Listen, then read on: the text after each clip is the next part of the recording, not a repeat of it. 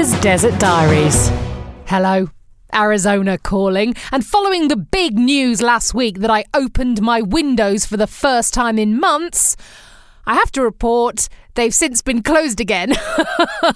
it looks like they're going to stay that way for a while, actually, as we head into more excessive heat warnings. We're 10 degrees above the normal temperature for this time of year based on uh, past average temperatures, and it's just not letting up. The heat's definitely not as fierce. I have noticed that, and I have taken the dog out for an early evening walk most days this week and not felt like I was on the brink of dehydration after a couple of minutes. So it is cooling down a bit. We've started to do nightly family traipses actually around the neighbourhood, just around the suburb we live in which is right on the edge of Lookout Mountain. You do see torchlights with people climbing up the mountain at night, and I always think, oh no, I don't think so. I dread to think what beasties come alive under the cover of dark. So we always stick to the pavement. Sorry, sidewalk. Which is what they call a pavement here, because the pavement is actually the road. Got it? Walk on the sidewalk, drive on the pavement. It's so confusing. Anyway, despite sticking to the sidewalk, we did have another incident this week on one of these walks. Just as we were leaving the house, nine year old, yes, the snake, bearded dragon, well, in fact, all animal obsessive, said, Can we take the black light in case we see any scorpions? Just a regular nine year old girl. Now, we live near a mountain, but not on a mountain, and the area that we're in now is definitely a lot less deserty than Paradise Valley, where we moved from. Plus, a nice man called William comes over every couple of months and sprays some cocktail of anti beastie gloop all around the house and the garden to make sure we're not overrun with the desert's finest natural nightmares. I am still sticking to the story that the scorpion in our pool fell out of a bird's beak, okay? Good.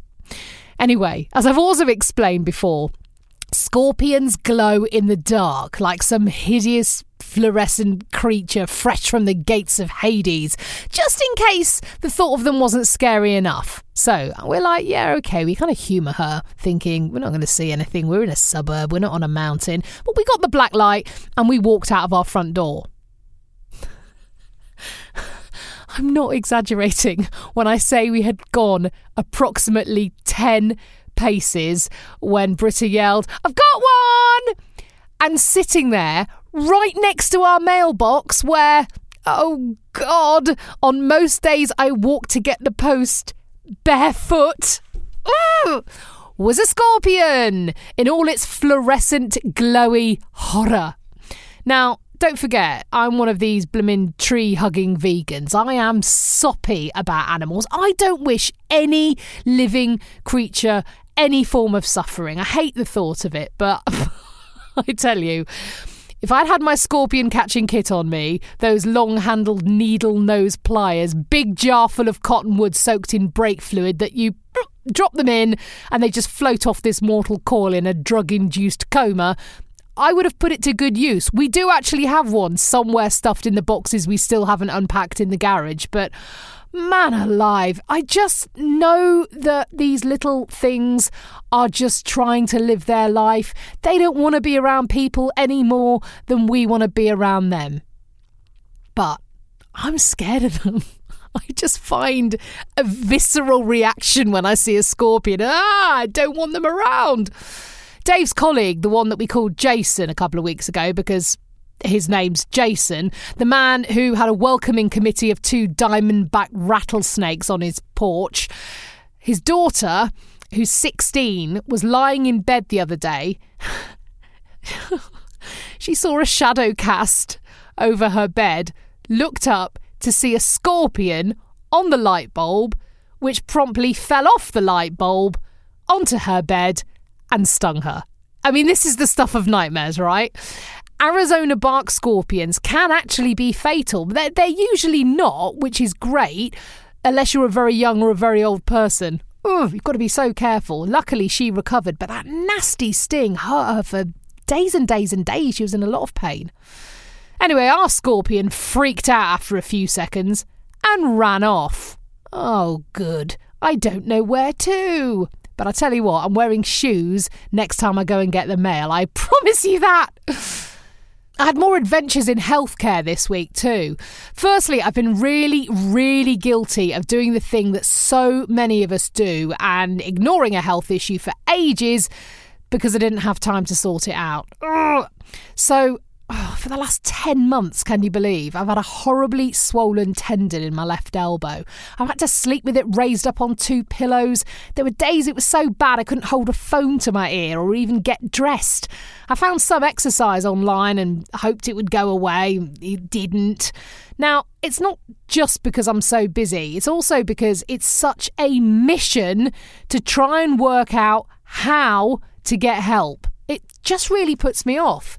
In England, what do you do? You phone up your GP, you see your GP, they sort you out or they book you in with someone else. That's it, okay? Now, I'm aware it can take a frustratingly long time to get an appointment, blah, blah, blah, but there's at least only a couple of steps for you to go through. Here, you need to identify who you need to see. That's a mission. Imagine you just get a phone book of doctors, go, I don't know who's any good. I mean, I have no idea at all. Luckily, I had a friend who'd had a similar problem, so they recommended a practice to me. Or else, where do you even begin? So you then call your insurance company and find out if this doctor is in network, which means they have kind of an agreed list of prices with your insurer. You then need to find out if you need a referral from your general doctor before the insurance will allow you to go and see the specialist, or if your plan allows you just to go and see a specialist. so then you book in with the specialist. So I called the practice and they said, Well, which doctor do you want? We've got loads here. I mean, again, I wasn't really sure. so I said the most American thing I've ever said. I'm embarrassed to admit. I actually uttered the phrase, Well, who's your best elbow guy?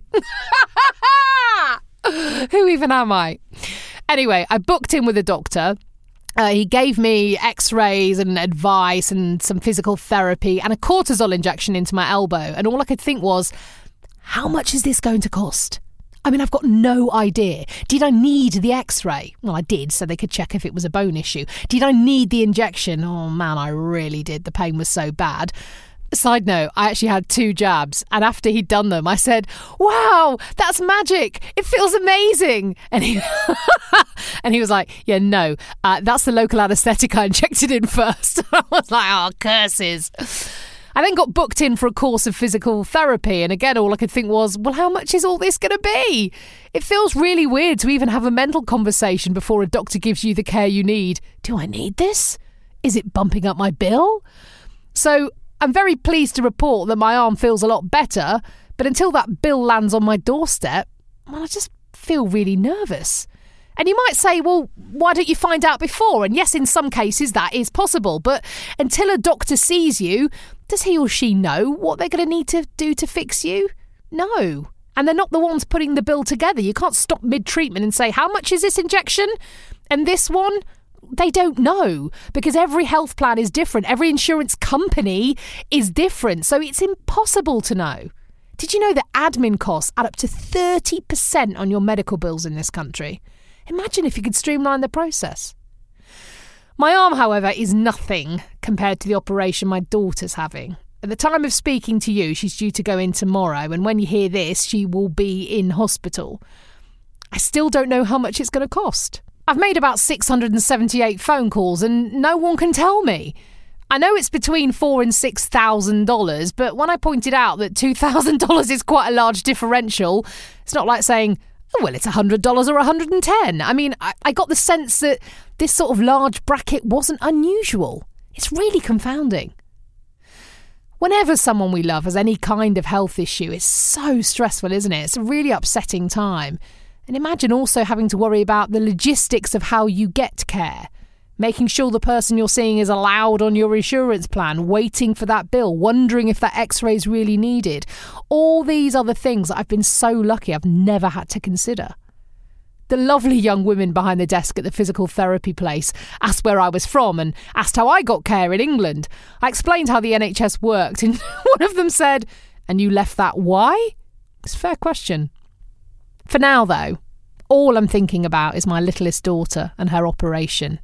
I feel sick. I really do not know how on earth families with poorly children cope. If that is you, oh, for what it's worth, I'm sending you loads and loads of love and mental support because I don't know how you do it. The fact is that tomorrow, for the first time ever, she's going under general anaesthetic. Nobody knows how she's going to cope with that. Her masto means that she might go into anaphylactic shock. So I'm concentrating on the fact that if she does, she's in the best place, a top children's hospital with the best staff.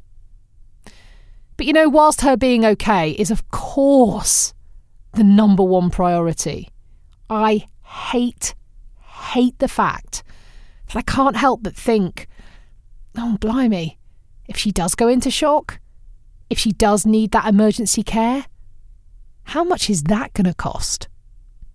Keep her in your thoughts if you can. I'll see you in the desert.